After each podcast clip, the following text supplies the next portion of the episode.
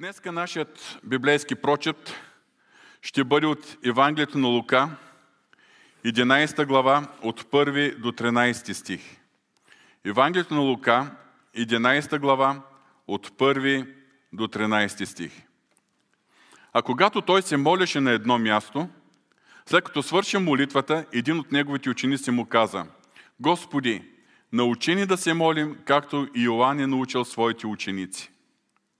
А той им каза, когато се молите, казвайте, Отче наш, който си на небесата, да се свети Твоето име, да дойде Твоето царство, да бъде Твоята воля, както на небето, така и на земята. Давай ни всеки ден на същият ни хляб и прости греховете ни, защото и самите ние прощаваме на всеки наш длъжник. И не ни въвеждай в изкушение, но избави ни от лукавие. И им каза, ако някой от вас има приятел и отиде при него посред нощ и му каже, приятелю, дай ми назаем три хляба, понеже един мой приятел дойде от дома от път и нямам какво да сложа пред него.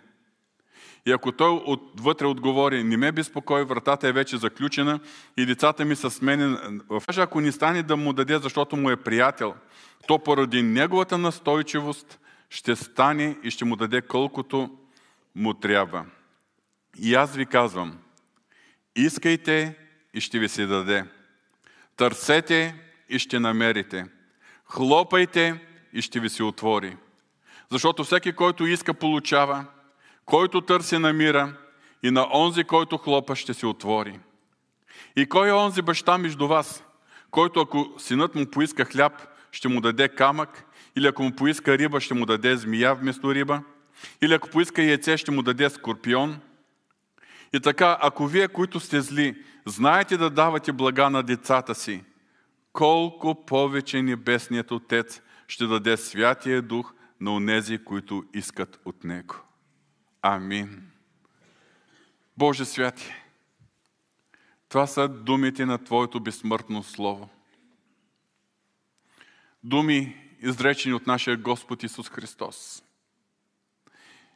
Тази сутрин ни отваряме сърцата си и те молим за Твоето действие и Твоето помазание, святи души. Така че думите на Твоето Слово да оживеят в нас.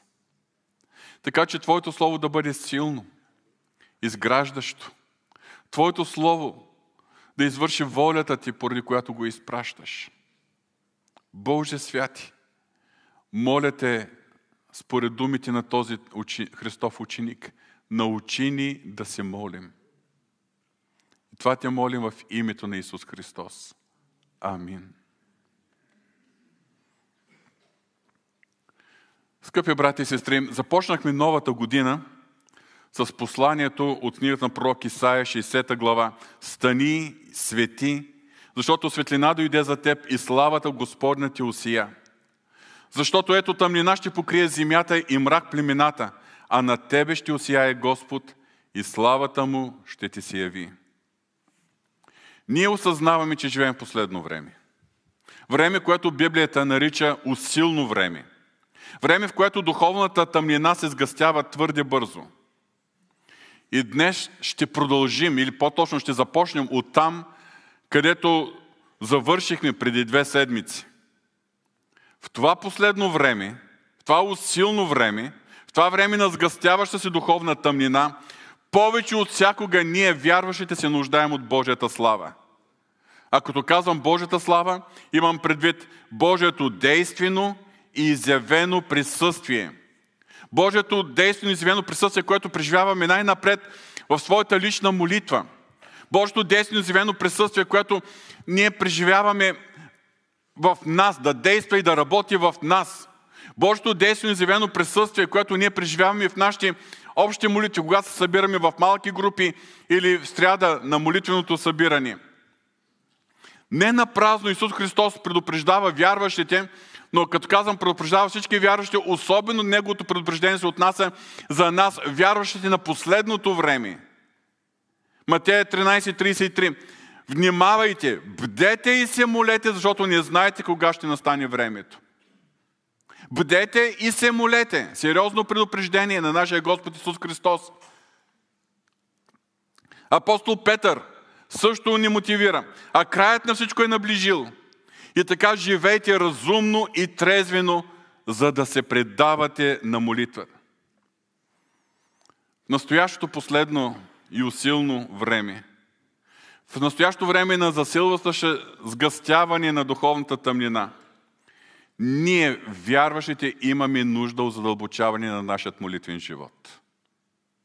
Ние имаме нужда да преоткрием, може би, по нов начин нашата молитвена връзка, тази жива връзка с нашия Господ. Повече от всякога ние имаме нужда от духовна динамика, от изпълване със Святия Дух. Ние имаме нужда от ежедневната мярка на Божията благодат. Ние имаме нужда от тази жива лична връзка с Господа. Точно за тази цел е този верижен пост и молитва. Моят купнеш е настоящата вече 2023 година да бъде година на засилена молитва и още повече на усилена ревност за приближаване към Господа. Година, в която независимо от това какво се случва около нас и през какво ще трябва да преминем, ние не само да можем да устоим, но и да изпълним Божия призив да светим. Не само да устоим, но да изпълним Божия призив. Светлината, която ние излъчваме, да наделява над сгъстяващата се духовна тъмнина. Но нека честно да си признаем, че когато става въпрос за молитва, много от нас понякога се чувстваме объркани. Ние сме били вдъхновявани, било от проповед или от свидетелство на някои вярващи за победите чрез молитва, или от прочетена книга – били сме вдъхновявани, били сме изобличавани от Божието Слово. Нали? И това ни е мотивирало да взимаме решение да засилям молитвения си живот. И наистина сме взимали решение. Примерно, сутрин ще ставам по-рано, ще се моля. Или в друга част на деня, когато ми е удобно. Или вечер преди лягане, или вечер в семейното време ще отделяме повече време за молитва. Когато се събираме с приятелите или в малката група, домашната група, ще отделяме повече време за молитва. И след като сме вземали решение за задълбочаване на нашия молитвен живот, установяваме, че като че ли пак не сме успявали. Като че ли винаги нещо ни не е достигало. Спомням си едно сравнение, което прави Макс Лукадо в една от своите книги под заглавие Парчета живот. Той сравнява молитвения живот на някои вярващи като огромните свръхзвукови самолети. В неговия пример конкретно той цитира Конкорд.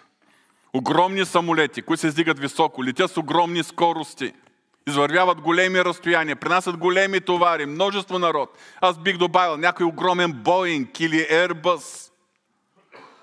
Но в книгата си той се обръща с думи на насърчение към тези вярващи, чието молитвен живот би могъл да се сравни с малък селскостопански самолет. Нисък полет, ниска скорост. Много често ние се възхищаваме на тези вярващи, чието молитвен живот е като огромен Конкорд или огромен Боинг. Но в същото време виждаме себе си, че нашият молитвен живот е като на малък селстопански самолет.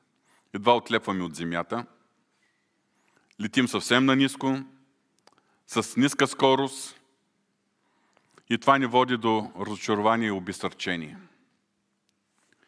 Може би в такова положение са били, са били и Христовите ученици. Те са знаели вече, че учениците на Йоанн Кръстител са били научени от своя учител как да се молят. Йоанн ги е научил, Йоанн Кръстител. И те изоставят. Учениците на Йоанн Кръстител като че са били по-напред с материала така. В същото време те са виждали Исус Христос как се моли, понякога по цели нощи. Може би те са опитвали да стоят с Него в молитва. Ама не се е получавало. Не са издържали.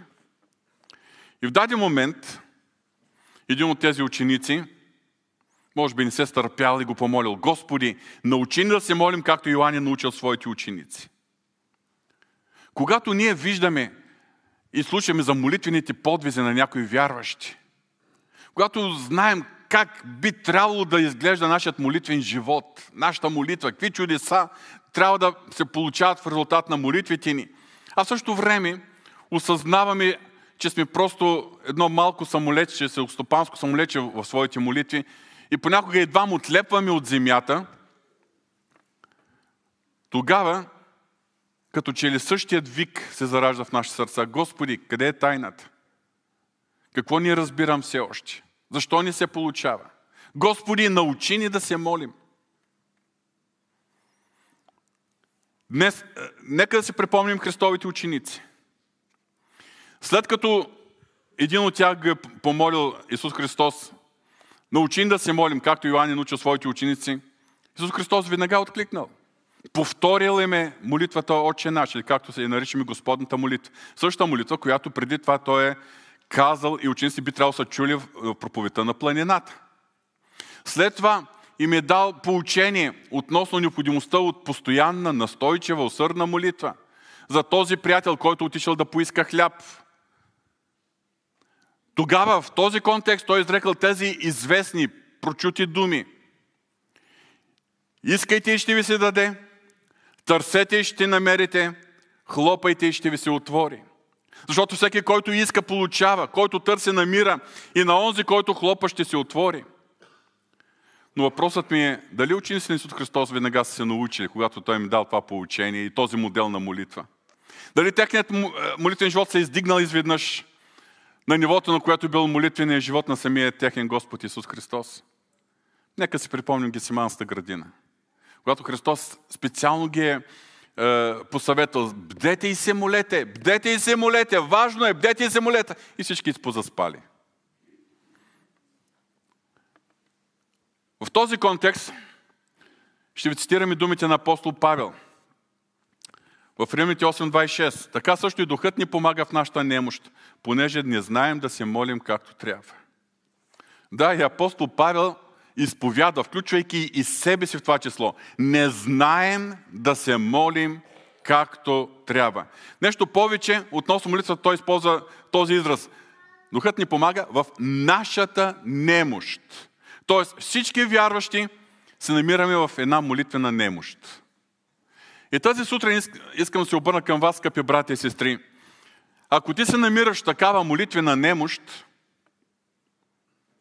ако се опитваш със своя малък селстопански самолет едва да отлепиш от земята и не винаги се получава просто от тази връзка с Господа, която купнееш, не се обесърчавай.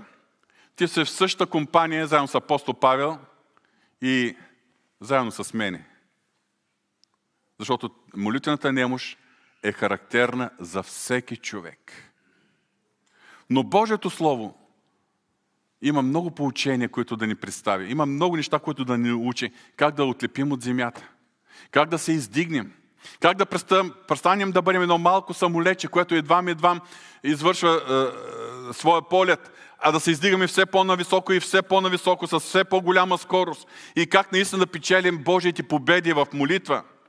И точно поради тази причина, продължение на няколко седмици, нашите размишления, нашите поучения ще бъдат насочени към молитвата. Обаче ще се постарая това да бъде от най-практична гледна точка. И днеска темата, както вече видяхте, е точно тази. Господи, научи ни да се молим. Господи, научи ни да се молим. И това е един вик изречен в момент, когато учениците, вероятно ученикът, който е отправил тази молба, е виждал своята молитвена немощ. Днеска ще говоря от позицията на човек, който изпитва молитвена немощ, към хора, които също познават какво означава тази молитвена немощ. Може би се задавате въпроса, какво трябва да направим, за да бъде нашата молитва ефективна? Какво трябва да направим, за да се издигнем по-нависоко?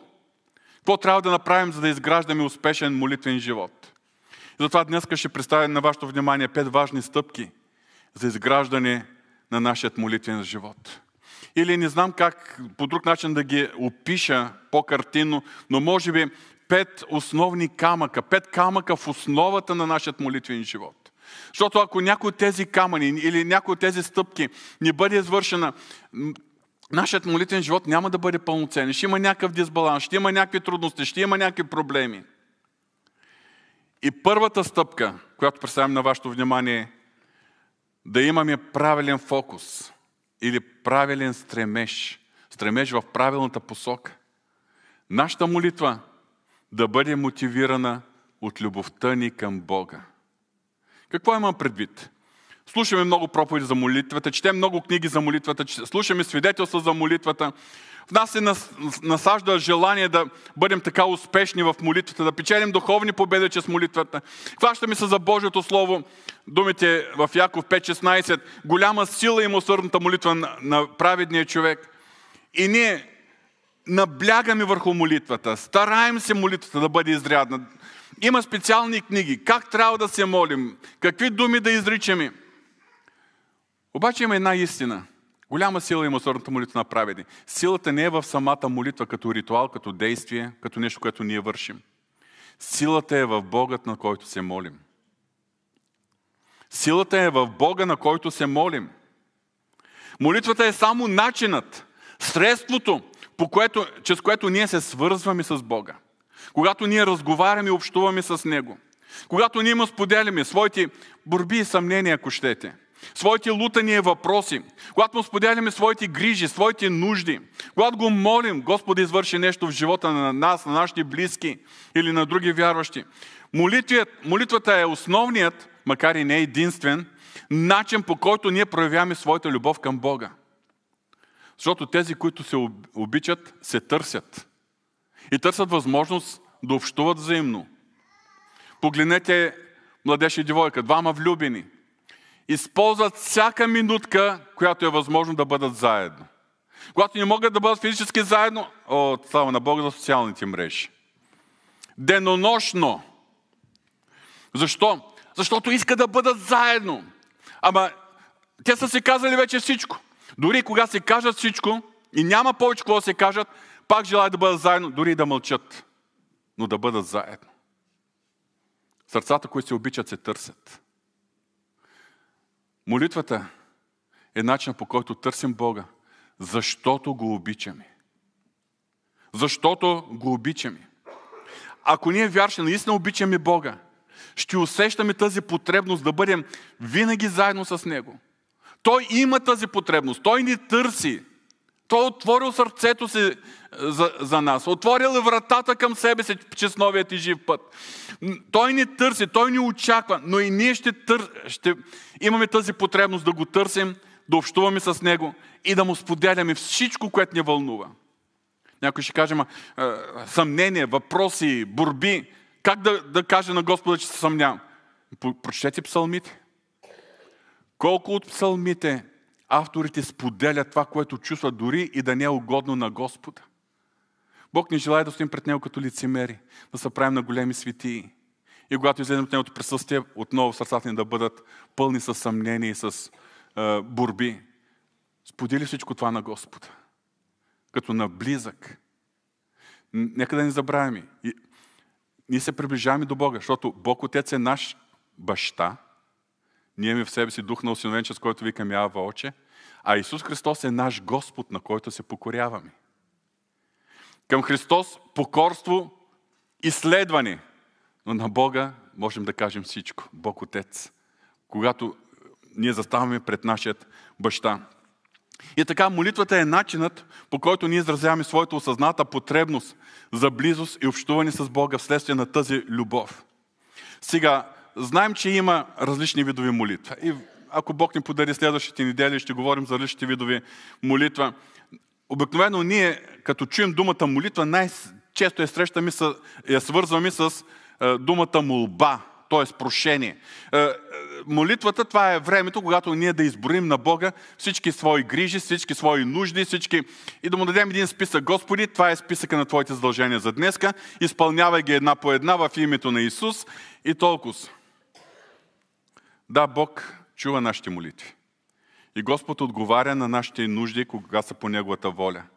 Но най-дълбоката същност на молитвата не е прошението, а е общуването с Господа. Общуване, и това общуване е възможно чрез присъствието на Святия Дух. Затова най-важният ни мотив да, за, по отношение на молитвата не би трябвало да бъдат нашите нужди или нуждите на нашите близки. Не би трябвало да бъдат общепредста практика, че ние вярващи трябва да се молим. А би трябвало да бъде нашата любов към Бога, нашата потребност да общуваме с Него, нашето желание да бъдем в близост и да го опознаваме и да сме с Него още от тук на земята, в очакване на тази славна вечност, когато ще бъдем завинаги с Него в небесата. Всичко, всички знаем, че истинското християнство не е религия, а е живо взаимоотношение с Господа. Религията се фокусира върху самата молитва и най-вече върху нейната форма. Върху това как да се молим, къде да се молим, колко дълго да се молим, в кои часове на деня да се молим, в какво положение на тялото да се молим, какви думи да изричаме, когато се молим. Дори някои вярващи използват писани молитви, изостяват молитвите си и така нататък. Истинските вярващи са мотивирани да се молят от своята любов към Бога и от своето желание да бъдат в близост и съединени с Него. От своята ревност и купнеж да общуват с Него. Втората стъпка. Това е да имаме правилен мотив. Тоест да осъзнаем, че самите ние, вярващите, имаме нужда от молитва. Защото има опасност някои вярващи да възприемат молитва като задължение. Господ ни е заповядал да се молим. Непрестанно се молете. Господ ни е заповядал. Или това е начин да придобием Божието одобрение и Божието благоволение. За съжаление, както съм срещал вярващи, с които съм разговарял през годините, но изповядвам ви, че в младите си години, преди да разбирам и да познавам достатъчно Господа, и аз съм изпадал в точно тези мисли. Аз съм християнин и трябва да се моля. Почертявам, трябва. Трябва да се моля поне час или два или повече на ден. О, други вярващи получават Божите благословения, защото се молят, но аз не ги получавам, защото не се моля достатъчно. За такива вярващи молитвата е като някакво задължение, нещо, което Бог изисква от тях. За тях молитвата е постижение, което те трябва да постигнат, за да, бъдат, за да не бъдат лишени от Божите благословение и Неговото благоволение. Обаче такова, такива мисли изразяват едно легалистично отношение към молитвата. Такива вярващи виждат молитва като закон, като изискване от Божия страна. И съответно за тях става бреме. О, аз трябва да се моля. Пак ми дойде това време да се моля. Но това не отговаря на Божието Слово. И това не е характера на Бога. За нас молит, вярващите молитва не е изискване, не е задължение. Молитвата е привилегия и би трябвало да бъде осъзната под необходимост. Истината е не, че Бог ни задължава да се молим. Истината е, че ние имаме потребност да се молим. Потребност да бъдем в близост, в единение с Него. Потребност, защото в молитвата не получаваме необходимата ни благодат за да можем да изкараме всеки ден необходимата ни благодат за деня. В молитвата ние получаваме Божията мъдрост, Божието водителство. Всеки път, когато пренебрегваме молитвата, ние негласно отправяме едно такова послание. Господи, днес аз не се нуждая от Теб. Аз ще се справя сам. В момента нямам нужда от Теб. Ако се появи някаква нужда, ще ти потърся. Обаче всеки път, когато заставаме пред Бога в молитва, ние му казваме – Господи, имам нужда от Тебе. Господи, отделено от Теб не мога да сторя нищо. Господи, доверявам се единствено на Твоята благодат, на Твоята сила, на Твоето водителство, на мъдрост от Тебе. Доверявам се на Тебе. Ние самите имаме нужда от молитва. Ако ни осъзнаем тази истина и ако тази истина ни стане водеща в нашата молитва – ние ще спаднем в законничество, в легализъм и никога няма да имаме успешен молитвен живот. Истинските вярващи осъзнават своята нужда от единение и близо с Бога, своята нужда и пълна зависимост от Неговата благодат, водителство, ресурси, снабдяване, сила, мъдрост. И заради това, че се нуждаем от Господа, ние се нуждаем да се молим. Чрез молитвата ние получаваме това, от което имаме нужда. Третата стъпка е да поставим молитвата в правилния приоритет. Тоест, да отдадем полагащото се място на молитвата сред нашите приоритети. След като молитвата е израз на нашата любов към Бога и купнеш да общуваме с Него, на второ място молитвата е израз на нашата осъзната потребност от Бога, от Неговата благодат, сила, мъдрост, водителство. Следващия въпрос е какво място ние отреждаме на молитвата в нашето ежедневие. Най-голямата заповед, както знаем, е да възлюбиш Господа Твоя Бог с цялото сърце, с цялата си душа и с всичкия си ум. Доколко изпълняваме тази заповед, си проличава най-напред от мястото, което ние отреждаме на молитвата в нашия дневен режим. Нашето ежедневие.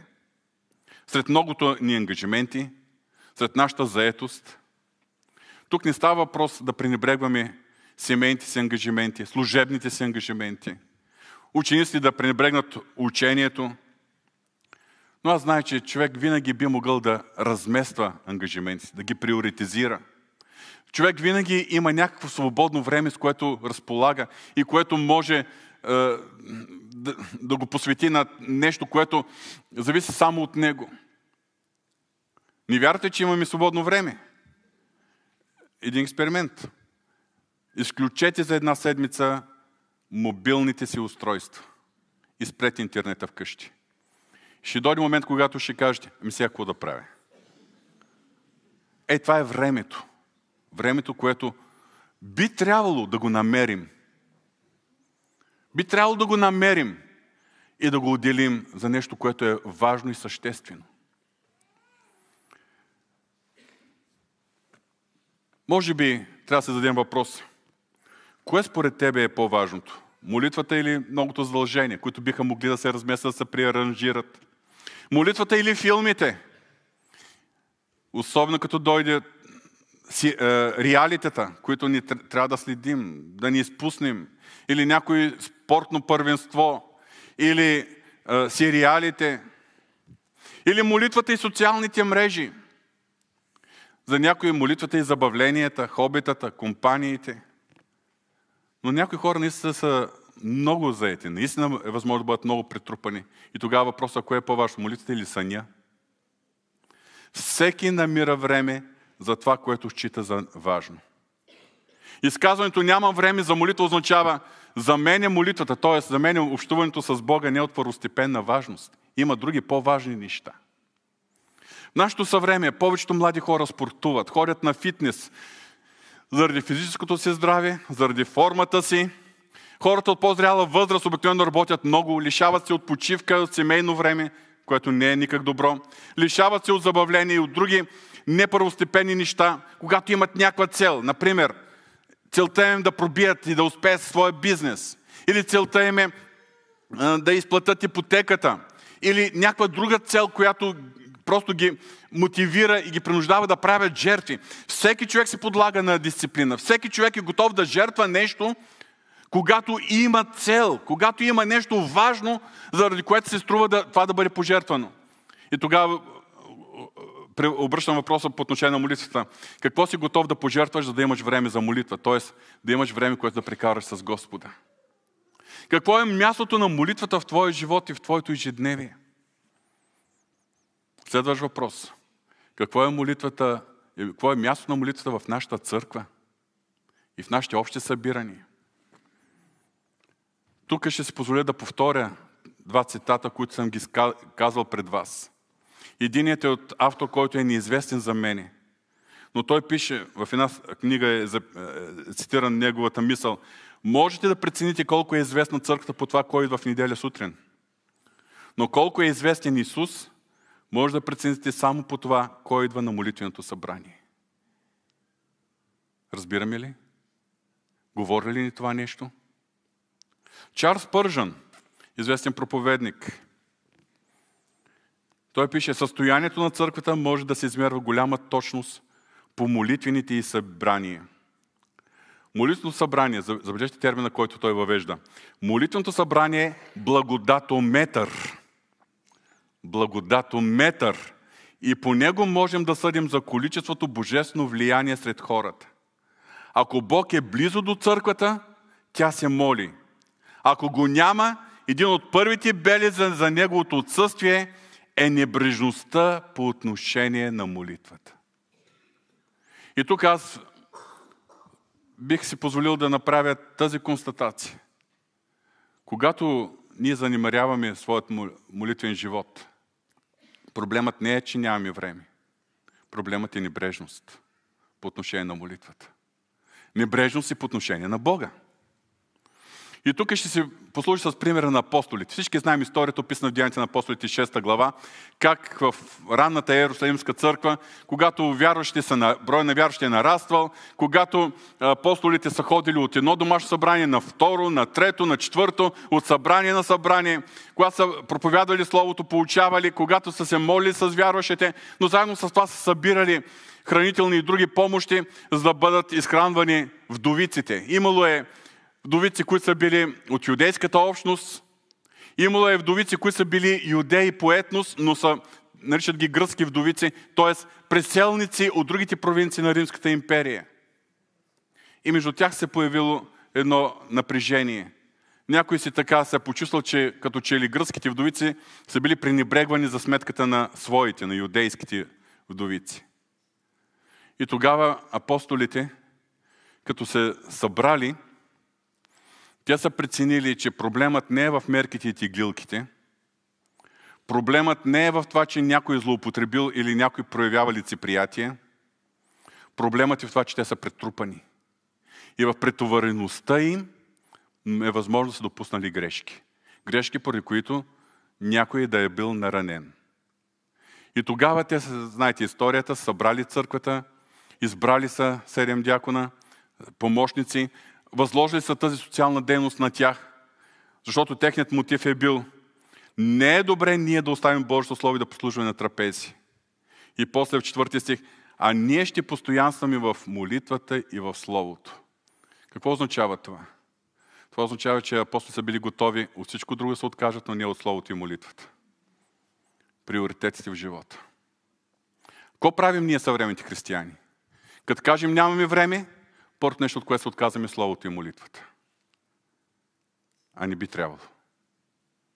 Ако осъзнаваме, ако поставяме необходимата важност, то тогава Словото и молитвата, в момента говорим за молитвата, но заедно с молитвата върви и Словото, ще бъдат винаги приоритет за нас в нашото изжитневие. За някои други неща може да нямаме време, които са второстепени. За почивки и забавления може би няма, да, да нямаме време но за Словото и за молитвата винаги ще намираме време. Четвъртата стъпка. Да имаме правилни очаквания. Т.е. да осъзнаем, че се нуждаем от време, за да можем да изградим своят молитвен живот. И изграждане на молитвен живот е процес, не отведнъж. Защото много често новоповярвалите, като открият силата и значението на молитвата, очакват изведнъж техният молитвен живот да хвъркне като един Конкорд или Боинг.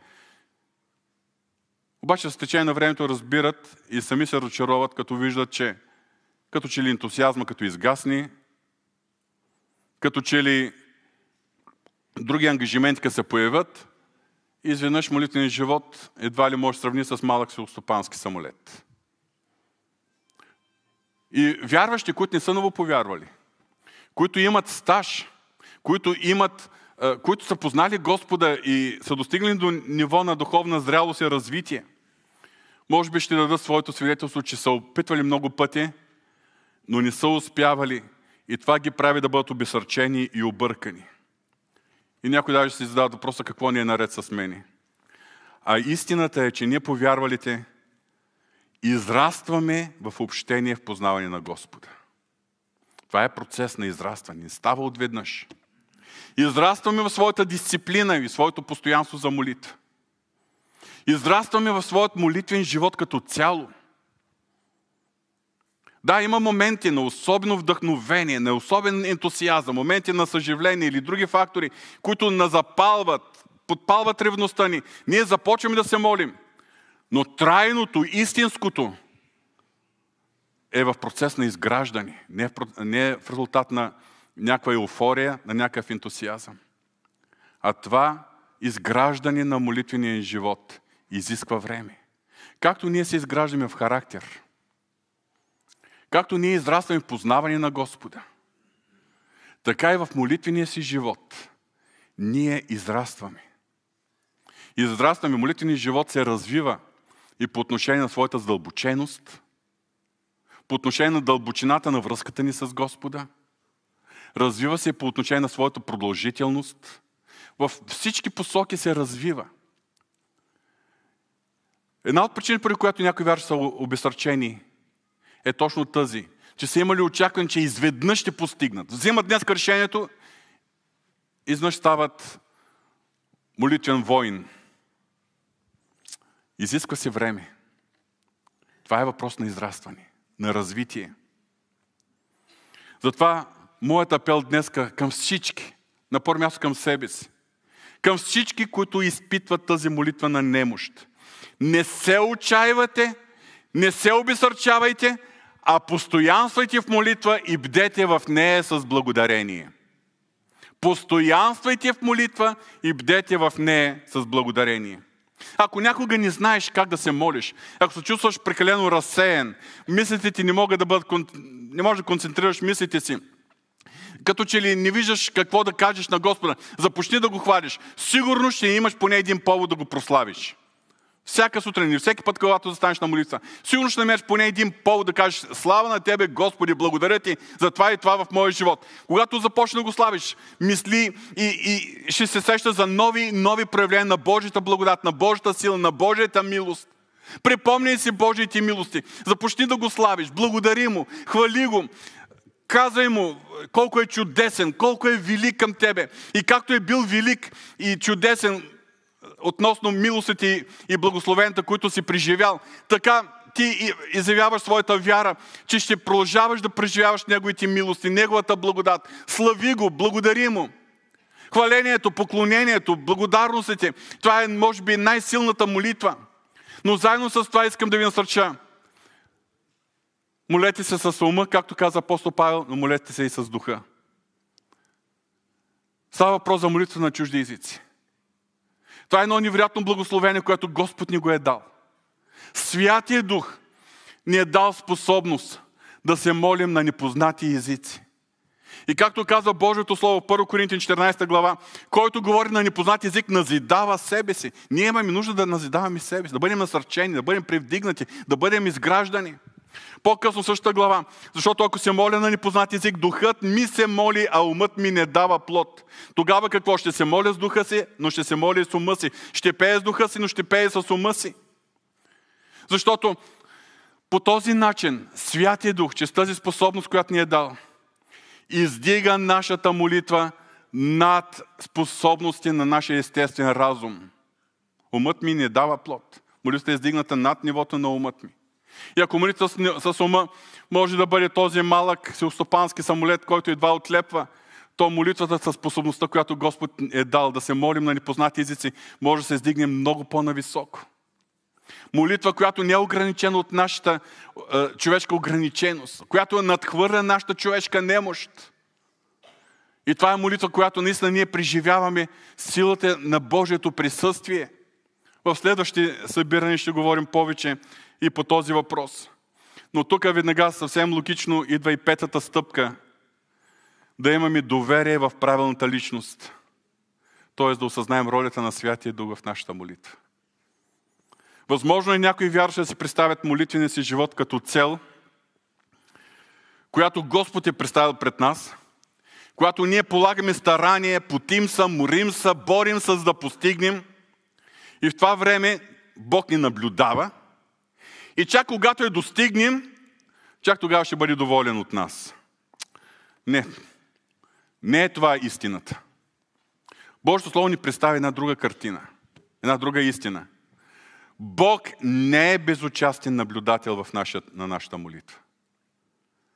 Той не е безучастен наблюдател на нашите борби, на нашите трудности, на нашите разочарования. Бог е на наша страна. Затова Той е изпратил Святия Дух. Знаете ли кой е Святия Дух? Третата личност на триединния Бог. Бог от вечността във вечността. Равен по достоинство на Отец и на Сина.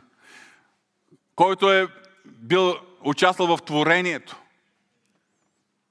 Святия Дух е този, който Бог Отец в своя предвечен план е определил след сключването на новият и по-добър завет да се всели и да обитава във всеки един повярвал. И една от целите, поради която Святия Дух е изпратен в нас, и ти и аз имаме Святия Дух в себе си, е точно това. Така също и Духът ни помага в нашата немощ, понеже не знаем да се молим както трябва. Да, един от начин, по който Святия Дух ни помага в нашата немощ, е че способността да се молим на непознати езици. Практикувайте го. Това е благословение. За тези, които нямат тази способност все още, искайте от Господа, отваряйте сърцето си и бъдете готови да приемете този дар, да може да говорите на непознати езици. И по този начин молитвата да бъде издигната на по-високо ниво. Но Святия Дух ни помага и по много други начини. Затова ние се нуждаем да го опознаем като личност. Защото Святия Дух е тази божествена личност, с която ние имаме най-близка връзка и взаимодействие. Да, ние казваме, че общуваме с Бога, но това общение с Бог Отец е чрез Святия Дух, посредством Святия Дух. На практика ние се докосваме до личността на Святия Дух. Важно е да разберем, че във всяка правилна стъпка, която ние правим, с цел да изграждаме своята молитва и своето общуване с Бога, всяка стъпка, в която правим и се, като стремеж за да опознаем Бога, Святия Дух ни помага в нашата немощ. Затова няма нужда да се разочароваме от себе си. Няма нужда да се обесърчаваме. Но имаме нужда само от едно да положим доверието си в Святия Дух. Скъпи брати и сестри, започнахме днес с думите на един от Христовите ученици. Господи, научи ни да се молим. И в тази връзка ви представих пет важни стъпки за изграждане на нашия молитвен живот. Първата стъпка да имаме правилния фокус или правилния стремеж. Тоест, нашата молитва да бъде мотивирана от любовта ни към Бога. На второ място да имаме правилен мотив. Да осъзнаем, че молитва не е задължение, че ние самите имаме нужда от молитва, от молитвено общение с Бога. На трето място, правилният приоритет. Да отдадем полагащото се място на молитвата сред нашите приоритети. На четвърто място, да имаме правилни очаквания.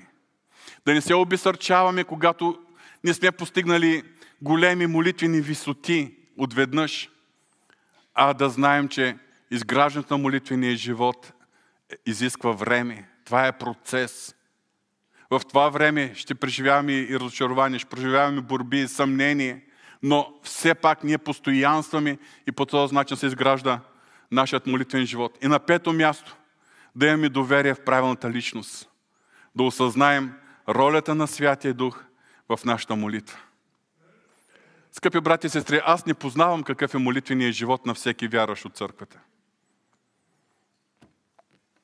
Както вече изповядах пред вас, аз добре познавам какво означава молитвената немощ, за която пише апостол Павел. Обаче, колкото повече ние се молим и търсим лицето на Господа, толкова повече ние се уверяваме в истината, че Бог е на наша страна.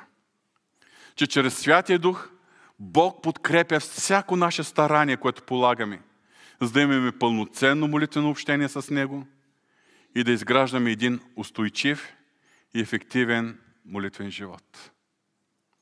Затова завършвам с Христовите думи от последните стихове на нашия основен библейски текст. В Лука 11 глава от 11 до 13 стих. И кой е онзи баща между вас, който ако поиска синът му хляб, ще му даде камък, или ако поиска риба, ще му даде змия вместо риба, или ако поиска яйце, ще му даде скорпион. И така вие, които сте зли, знаете да давате блага на чедата си. Колко повече Небесният Отец ще даде Святия Дух на онези, които искат от Него. Забелязвате ли една малка подробност в думите на Исус Христос? Колко повече всички ние, които сме бащи, знаем как се стараем да даваме най-доброто на децата си. Как се стараем да им помагаме във всичко. Искам да ви уверя, нашият небесен Отец е по-добър от всеки земен баща. Неговата любов надхвърля майчината любов и грижа. колко повече вашият небесен Отец. Затова било днеска по-късно, или утре сутринта, или през деня, когато застанеш в къщи, в своят молитвен час, в своята лична молитвена стаичка, бъди сигурен, че не си сам. Бъди сигурен, че не влизаш в място на борба, на съмнение, на притеснение. Небесният Отец е промислил на твоя страна и е спратил Святия Дух, за да те издигне в, твоята молитва и да ти помогне да изграждаш своят молитвен живот ден след ден. Колко повече вашият небесен Отец. Нашият небесен Отец не е безучастен наблюдател на това как се борим, какво успяваме да постигнем. Нашият небесен Отец е на наша страна и е спратил Святия Дух. Амин. Нека да се изправим.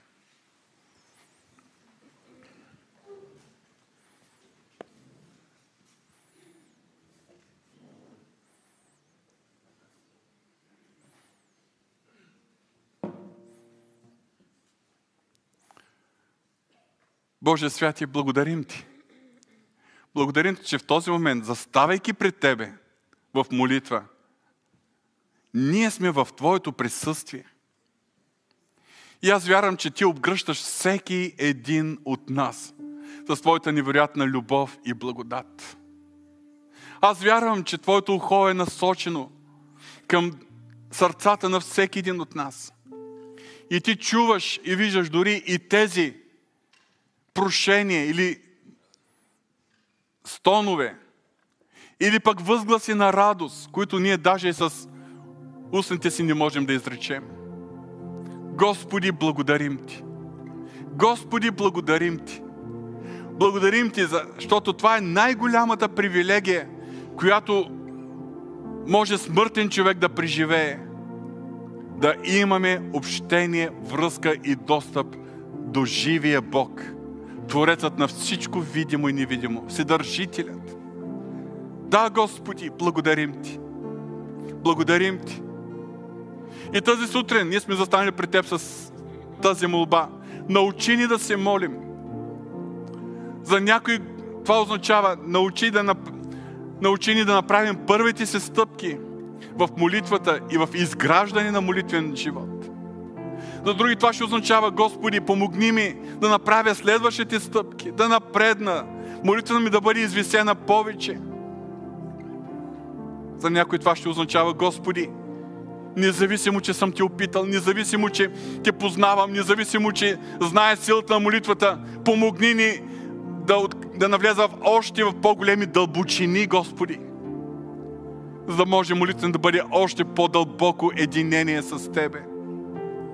Ти знаеш и виждаш състоянието на всеки един от нас. Затова те моля там, където имаме нужда, изобличи ни и помогни ни да се поправим. Но най-вече, Господи, те моля, дай това насърчение, за да имаме импулс и стимул да се молим и да Те познаваме повече и повече, Господи. Боже, благодаря Ти. Това е привилегия, Господи. Привилегия е, че Ти ни обичаш и че ние можем с нашата молитва да Ти кажем, обичаме Ти, Господи, не желаем без Тебе и съзнаваме, че не можем без Тебе. Благодарим Ти за това в името на Исус Христос. Амин.